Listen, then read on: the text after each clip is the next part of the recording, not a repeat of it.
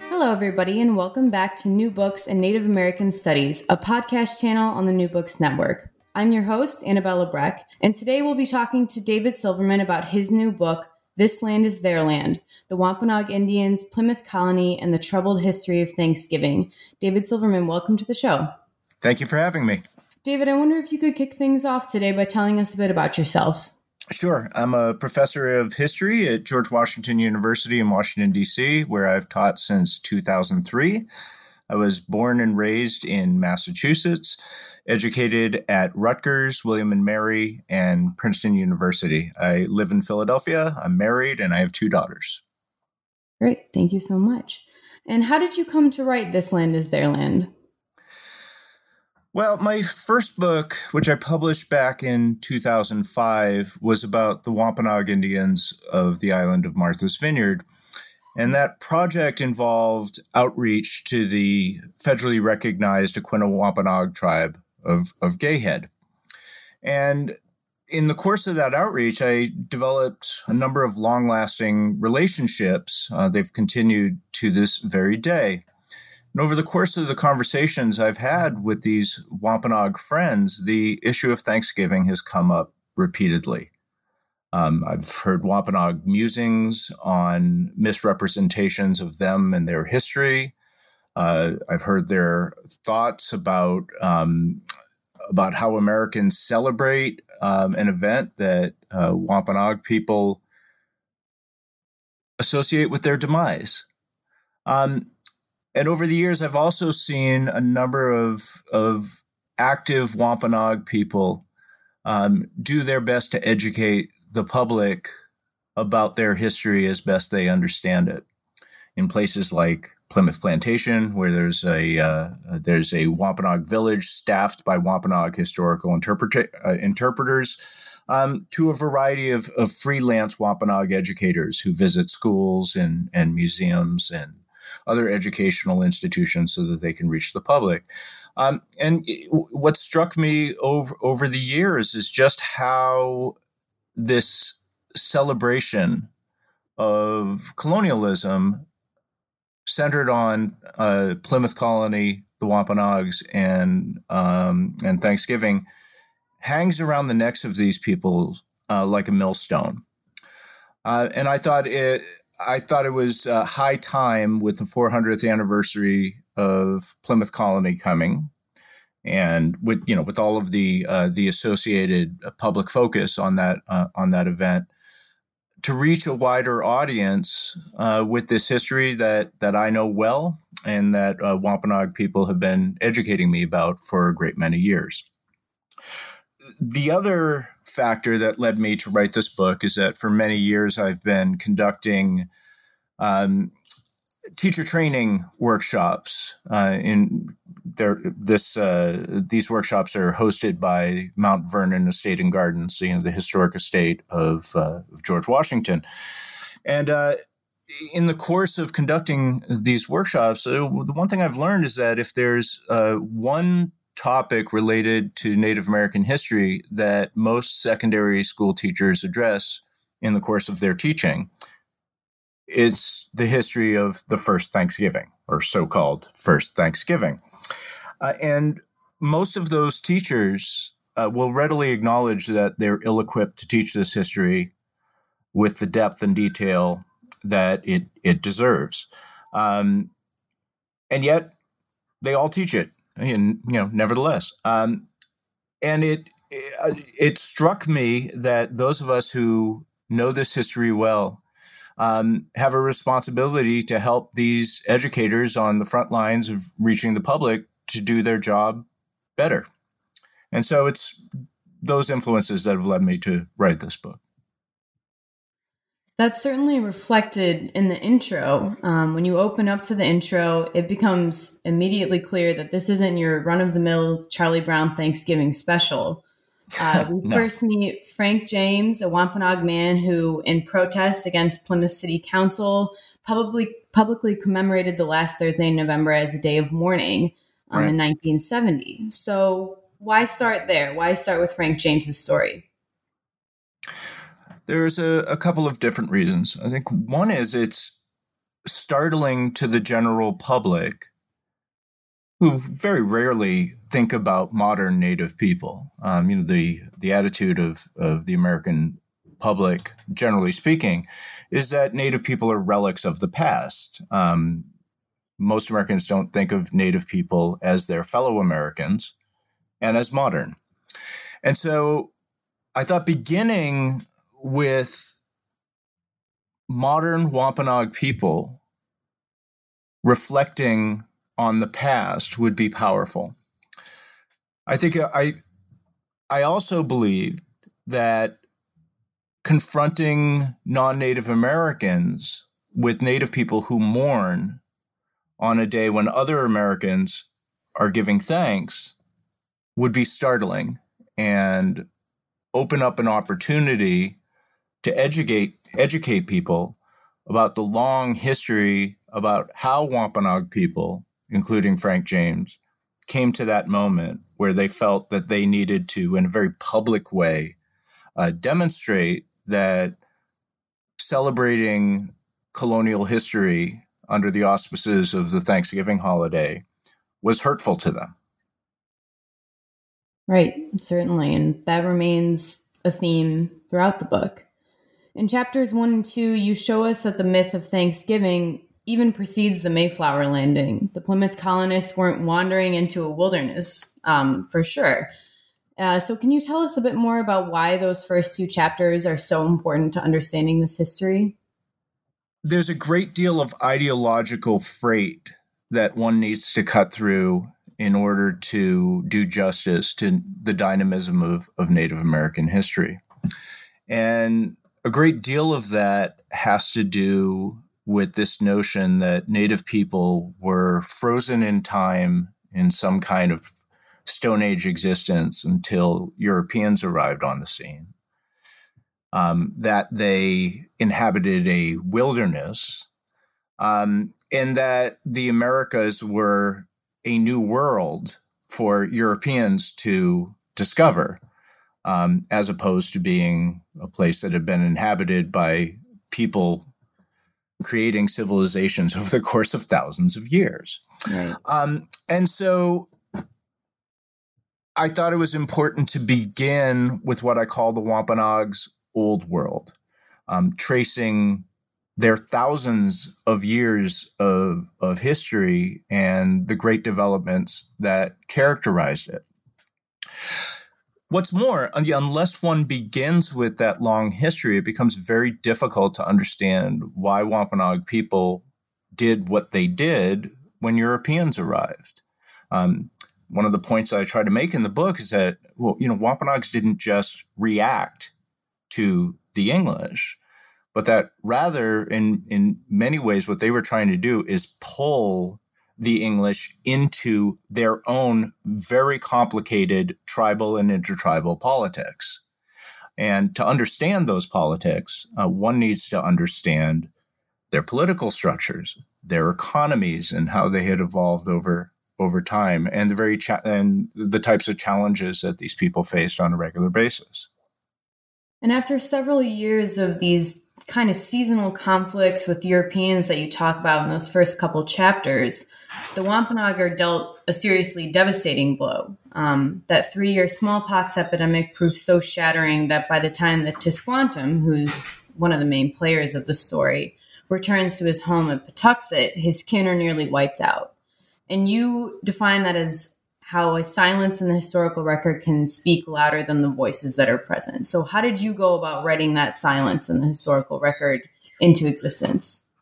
Right. So, you know, there are two issues to uh, to address here. You know, one is that there's a long prehistory, if you will, um, of European contact um, between you know the Wampanoags and uh, European explorers and and slavers and and traders before the arrival of the Mayflower. I think that you know the Thanksgiving story suggests that um, the arrival of of the Mayflower is a first contact episode. It's, you know, it's nothing of the sort. The Wampanoags had had over a hundred years of contact uh, with, with Europeans before before Plymouth's founding. and you know that was a, a, a violent history. Um, it, it involved uh, a, a, series of European slave raids against uh, against the coast, um, often in the context of of uneasy trade uh, between the peoples, and one unfortunate accident of uh, of that interaction was the introduction of a a disease that we can't identify. Uh, contemporaries called it a plague, not the plague. Um, it might have been smallpox. We it, we just don't know. Um, but you know, in 1616, uh, some European vessel uh, introduced this horrific epidemic disease um, to the Wampanoags or one of the groups of people that they uh, they traded with, and you know, this disease ran riot along the coast between Main Saco River in the north and the east side of Narragansett Bay in in the south. And I I highlight in a chapter that I call Golgotha, um, you know, Europeans who stumbled on uh, onto the scene after this epidemic um, called Wampanoag country Golgotha um, after the hill uh, where Jesus was crucified, and uh, that was littered with the human remains of uh, Roman executions. I the the silence that I highlight in this chapter was the kind of palpable reluctance of of native people after colonists arrived to talk about what had happened to them. Um, the English were deeply curious about this epidemic. It it seemed to them to confirm the omnipotence of their God um, and the righteousness of their colonization of what they saw as a depeopled uh, country. Just, so they they certainly took note of it and um, and asked Native people about it. And uh, it's easy to sense in the historical record that Native people did not want to talk about this tragedy. Uh, which had killed, uh, you know, we don't know the exact numbers, certainly more than half of, of their people and, and, and perhaps um, uh, much more than that. And part of what I, I want the reader to walk away from that discussion with is this sense of trauma that Native people had experienced in this epidemic, um, and how that trauma is what set the stage for the Wampanoags' interactions with with Plymouth colonists. It's only when we grasp that the Wampanoags had been devastated by this disease, that they didn't know what it was or where it came from, and that their loss in population rendered them vulnerable to attacks from their Narragansett rivals to the west, who appear not to have uh, suffered the disease that we can begin to understand why uh, the Wampanoags under their uh, under their sachem Usamequin or or Massasoit decided to reach out to the English at Plymouth. You know, the Thanksgiving myth would have us believe that the Indians, and they're very rarely identified by tribe, um, greeted the English and fed them and taught them how to live in the country because they were innately friendly well, you know, the Wampanoags were not innately friendly. Again, you know, they had a, a century of, of, violent interactions with European explorers, traders, and and raiders, and it's pretty clear from the historical record that they had a robust debate within their ranks about whether to wipe out Plymouth. Um, uh, you know, before it could uh, gain a, a solid foothold in in their region they decided not to. Um, they decided rather to try to harness Plymouth's resources to their own end so that they could defend their independence from the Narragansetts. Um, and I think uh, I think we can all agree that is uh, quite contrary to the uh, characterization of Wampanoag people in the Thanksgiving myth. Right, certainly. Um, and yeah, by chapters three and four, the Plymouth colonists finally start wandering into this Wampanoag story and this Wampanoag world. And along the way, they're turning up burial sites and stealing food. Um, and like you said, despite these affronts, the Sachem Usamequin sees an opportunity. Um, and all of a sudden, the Plymouth colonists are swept up into what you call this river of local politics, uh, and they don't have any control over the path that it really may take. And Usamequin capitalizes on this. So, can you talk a little bit more about his character in this story and his role um, in the existence and the survival of the Plymouth colony in those early years? Sure. So, Native people in in southern New England and the Wampanoags in particular were organized into what anthropologists call paramount sachemships. And these these paramount sachemships were, were organized as follows. Um, most native people lived in village-sized communities that were headed by a local chief or sachem, and um, one as a result, you know, we call those communities sachemships.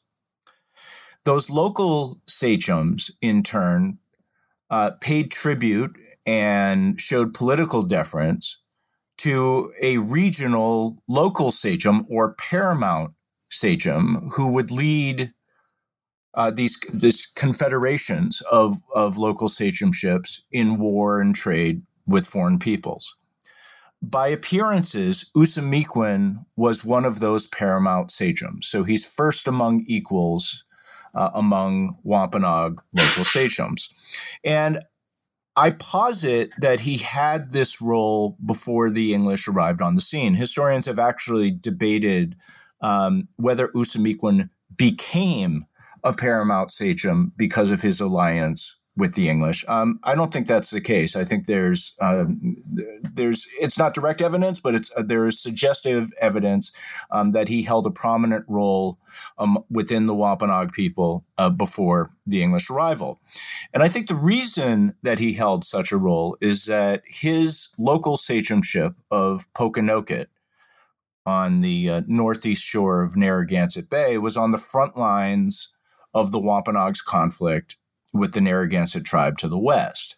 In other words, um, Usamequin and his Pokanoket sachemship um, had a prominent military and political role in, in Wampanoag foreign relations. Uh, what's more, the location of Pokanoket on Narragansett Bay also made Usamequin the point man in trade with Europeans um, in in Narragansett Bay, which was one of the uh, the most prominent sites of that trade, with English, Dutch, and French ships uh, showing up to trade uh, for furs with Wampanoag people, um, again for for many decades before the arrival of of the English. After the the epidemic, Usamequin finds his authority challenged um, in a couple of different ways. Uh, first and foremost, as I mentioned, you know, the Narragansetts uh, take the opportunity of, of Wampanoag weakness to reduce the Wampanoags to tributaries. Um, and that's that's actually fairly well documented in uh, in the historical record um, that you know the Narragansetts had forced Usamequin and a number of his counselors to formally um, concede to uh, to Narragansett authority. Um, the other challenge that that Usamequin faced is that you know he had Wampanoag sachemships out on Cape Cod and the islands of Martha's Vineyard and Nantucket that didn't seem all that pleased about the prospect of of paying homage and tribute uh, to him.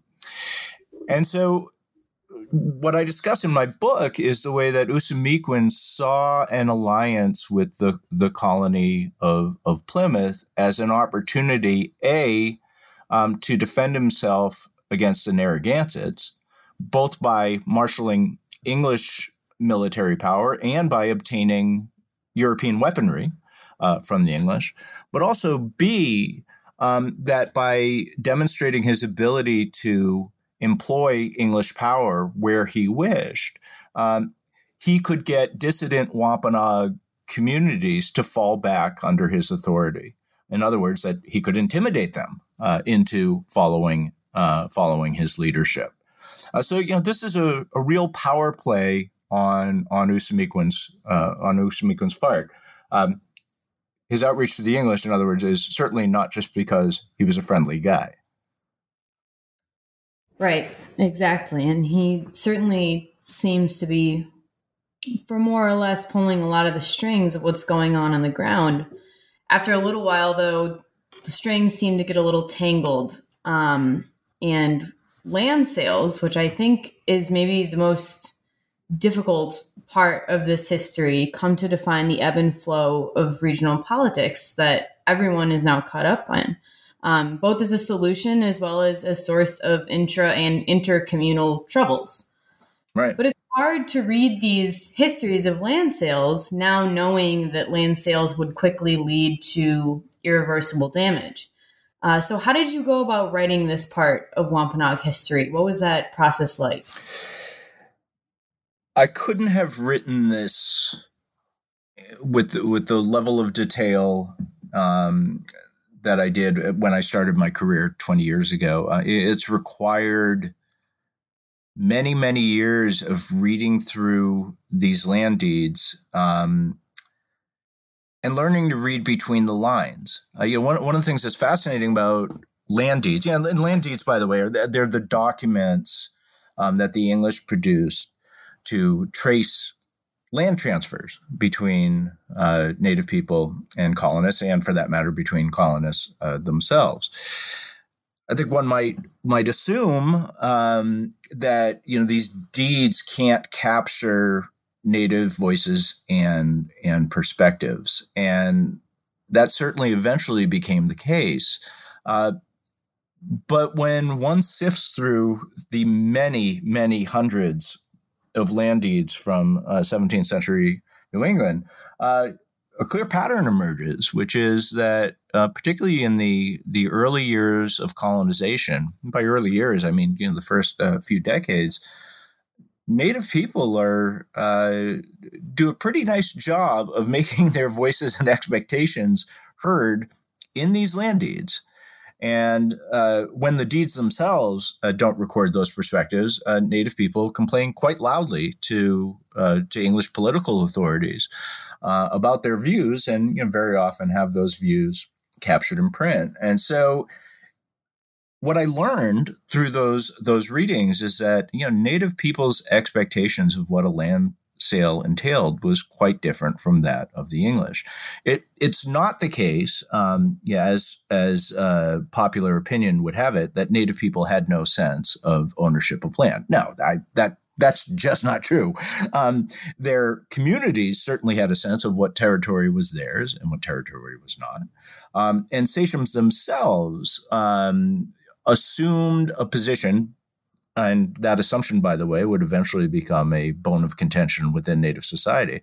But they assumed uh, the position of of negotiating with uh, colonial people uh, to cede native uh, native land um, to colonies. Now, what what I've learned is that you know Native people's expectations of what those cessions meant were quite different from that of the English. What the English assume when they buy land is that um, whoever purchased the land now has exclusive rights of access to it, A, but also B, that the jurisdiction passed from Native people to the English. Um, that's a rather bold assumption. Uh, you know, I often uh, say to my students, let's imagine for a moment that Native people go over to England buy land um, from local people living there. Um, would the jurisdiction of that land have passed through that transaction uh, from England to the native people? And most students say, oh, well, of course not. It's like, well, that's precisely what the English are assuming in reverse on the other side of the pond. Um, it's it's it's quite an outrage.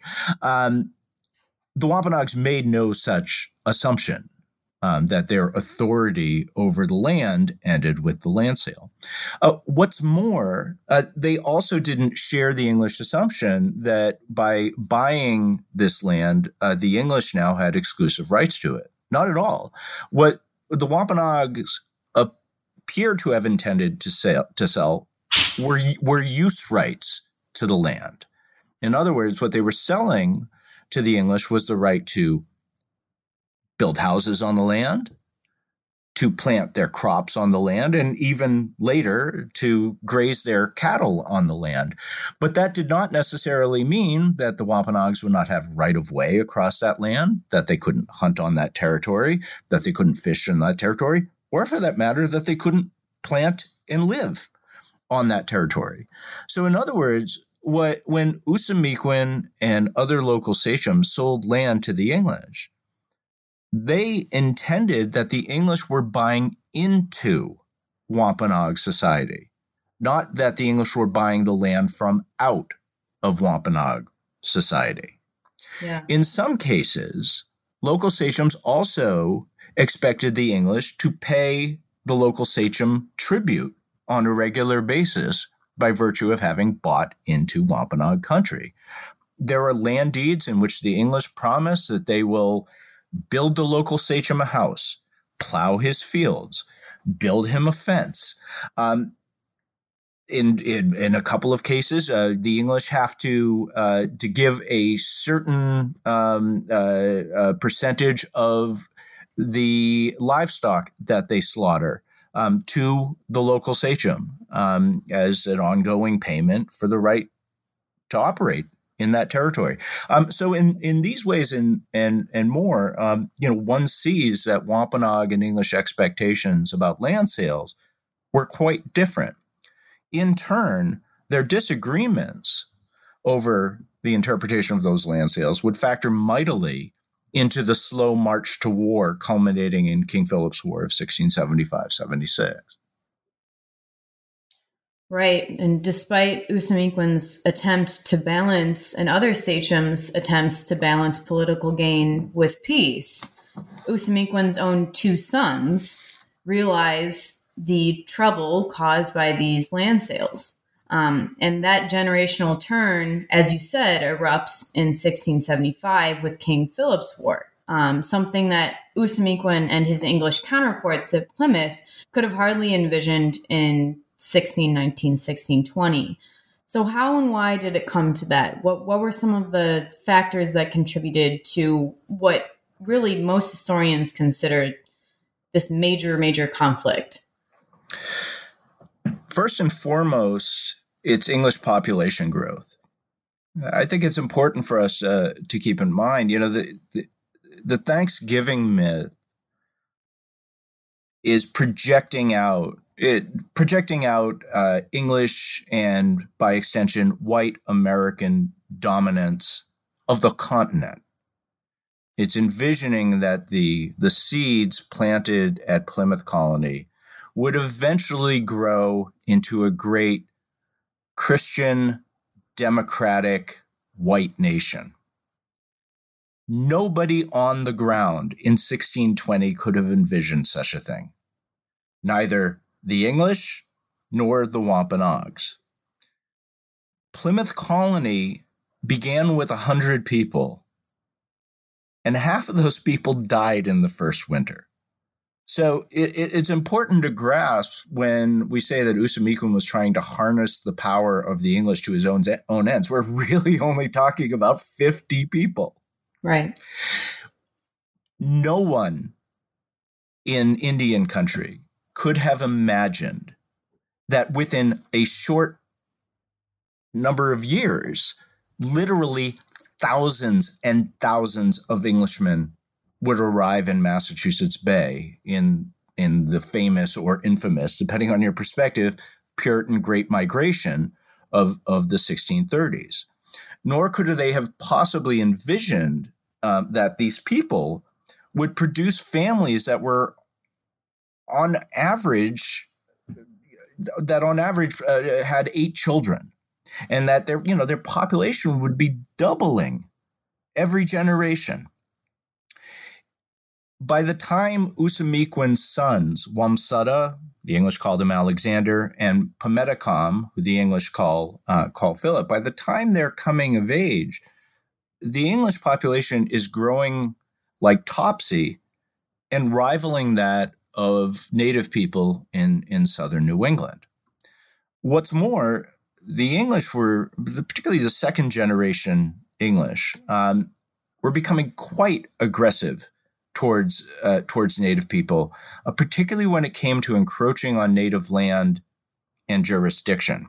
So, you know, we, we addressed earlier the um, the uh, uh, differences in Native and English interpretations of of land sales.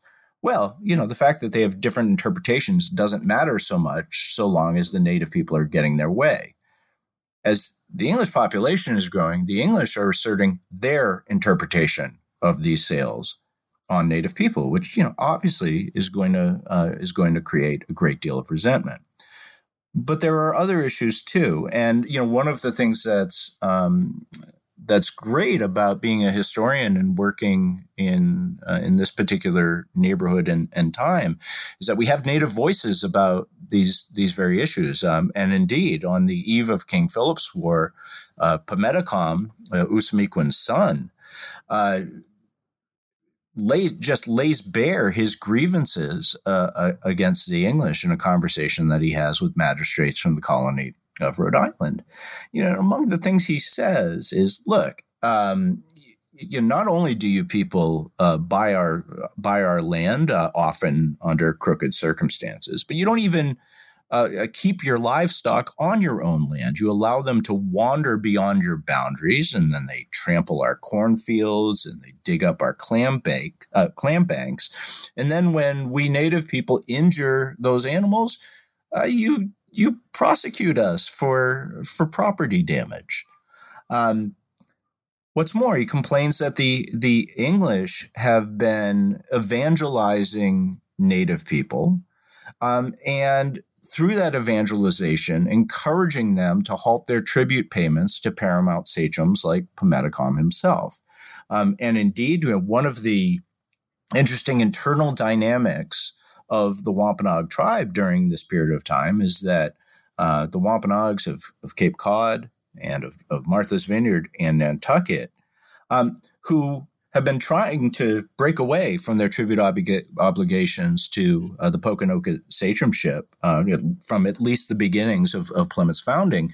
Uh, they Im- they invite Christian missionaries into their communities and then use the political alliance um, that that relationship entails uh, with the with the English to effectively halt their obligations to Pametacom and and the other other Pokanoket sachems. So um, you know, uh, Pametacom and his core followers are bitter about about that development. And not least of all, um, they're quite bitter about increasing English assertions of jurisdiction over Native people most Native people will concede that if Native people commit a crime within an English town, that's the English business. You know, the English can can arrest and and and punish um, whoever committed that uh, that crime. But they would not permit the English to exercise jurisdiction within Native communities, particularly when the issues were solely between Native people. And yet, as one moves into the late 1660s and early 1670s, the colonies are trying to do just that. And the, the breaking point uh, comes when um, a, a, Christian Indian uh, minister named John Sassamon, he's Harvard educated, who had served for a while as an interpreter and scribe uh, for Pametacom, uh, is we it appears executed by Pametacom and some of his men for leaking sensitive intelligence to English authorities. What he tells the English is Pametacom and his people are, are trying to organize a multi tribal strike uh, against the colonies. Beware. Sassamon shows up dead a short uh, a short time later, and uh, you know the, the the evidence linking that that crime to Pametacom um, is a bit sketchy, but I'm convinced that uh, that that it's on point. Um, the English then see arrest, try, and execute three of Pametacom's men uh, for that murder, and that is just a step too far. I don't want to overstate the point. You know, those those murders are not the sole cause of King Philip's War. What they did do is crystallize a series of complaints that Native people had that showed them that coexistence uh, with with these English was impossible. That if things continued as they were, not only the Wampanoags, but Native people generally in southern New England were going to end up landless and subjugated. Right, certainly. And then we get what becomes known as King Philip's War. Um, and the conflict ends with Pametacom's assassination, but that's not where your history of Thanksgiving ends. Um, the seeds of colonization sowed by English hands in the 1620s continued to yield a crop of corrupted American history. At its roots are racialized concepts of civilization that serve to further marginalize the Wampanoag people to the point of erasure. Yet the Wampanoag resist every step of the way. Um, what forms does this resistance to colonialism take after King Philip's War? Oh, goodness. Uh, it takes a lot. Um, I think it's important to note that, you know, the the way their history is is typically taught, to the extent that uh, the Wampanoag people and other southern New England, southern New England Indians are acknowledged after uh, the first Thanksgiving, it's in the context of King Philip's War. Um, but then att- historical attention to them typically ends, and the the impression that that decision makes is that all the native people were gone that they right. had gone that they had gone extinct. Well, they had not gone extinct. Um, half right. the Wampanoags fought on the side of the English during King Philip's War um, and survived the war. Many other Native people sided with the English during this war. Um, Mohegans, Pequots, a, a small portion of, of, of the Narragansetts, and they survived uh, the war. And so colonialism for them continues after the war. And it takes a, a number of, of, different forms. Um, it takes the forms of continued English encroachment on their land. It includes um, English merchants, courts, um, and governmental authorities exploiting native debt to force native people and their children into indentured servitude for terms that lasted years, in some cases, even even decades. Um, it involved eventually denying that these people were Indians at all. Uh, as they began to intermarry with, with other peoples, um, you know, particularly when they intermarried with blacks, uh, white people would define the children of Afro Indian relationships as black rather than Indian, and you know that's part of this colonial agenda to expand the servile black labor pool and to make the number of native people with claims to the land disappear. So yeah, in in other words, um, sure, war kills people, um, but colonialism um, designed to render native people extinct takes a number of other uh, more subtle, sinister forms, and that's what native people in southern New England were wrestling with uh, for centuries after after King Philip's War. Um, they didn't respond passively. They made alliances with powerful Englishmen, particularly um, those in, in missionary societies, to help protect what land they could. Um, they acquired formal educations so they could read the documents um, that so affected their lives and respond in kind in writing uh, to uh, to Englishmen who wanted to take advantage of them. Um, they held on to each other and they they passed down stories that were full of values that were distinct to themselves and uh, and their people. Um, and not least of all, and this is a point that I uh, I emphasize throughout the book, they mourned. They, they had a sense of what their ancestors, what them, what they themselves were were were going through, and while white Americans began to celebrate their country as a, a bastion of, of liberty, um, of enlightenment, of Christianity, of good for the world, Native people mourned what that colonial world had destroyed. Um, and that helped them maintain their sense of separateness, of distinctiveness across the centuries, all the way up to Frank James and his National Day of Mourning, and indeed up to this very moment. Right. And you end this history of Thanksgiving with a goal for the future, one that requires less or even maybe no more days of mourning. Besides, at the very least, reading your book this Thanksgiving holiday season, how can historians work towards that future where days of mourning may no longer be required? Well, I think one thing we need to do is to decide collectively whether we want to continue to attach this mythical history to the holiday. You know, Thanksgiving had no association whatsoever with the story of pilgrims and Indians until the late 1800s. Right. And so, and you know, it was a holiday that was celebrated regularly throughout the colonial period. There's no reason why a holiday premised on getting together with family and friends and being thankful for the good in our lives has to be attached to a false history.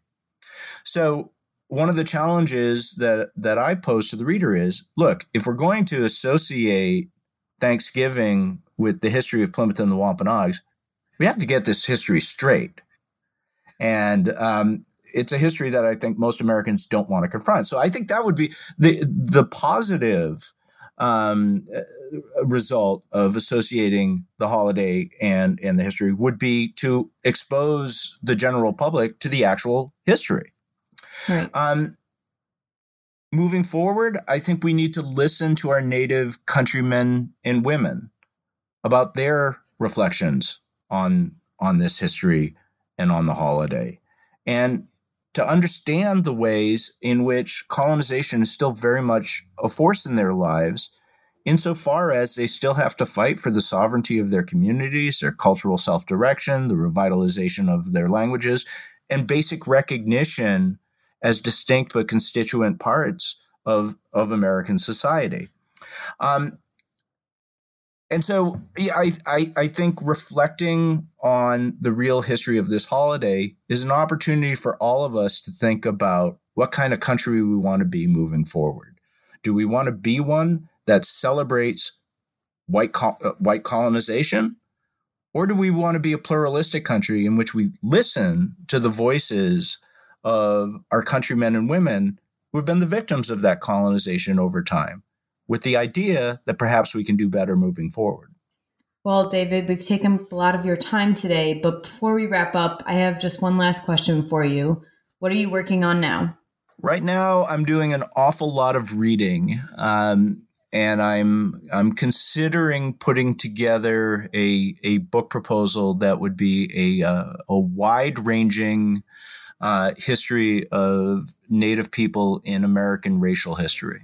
David, that sounds like another really important project. I want to thank you again for being on the show today. I really enjoyed it. Take care. Uh, I did too. Thank you so much for having me.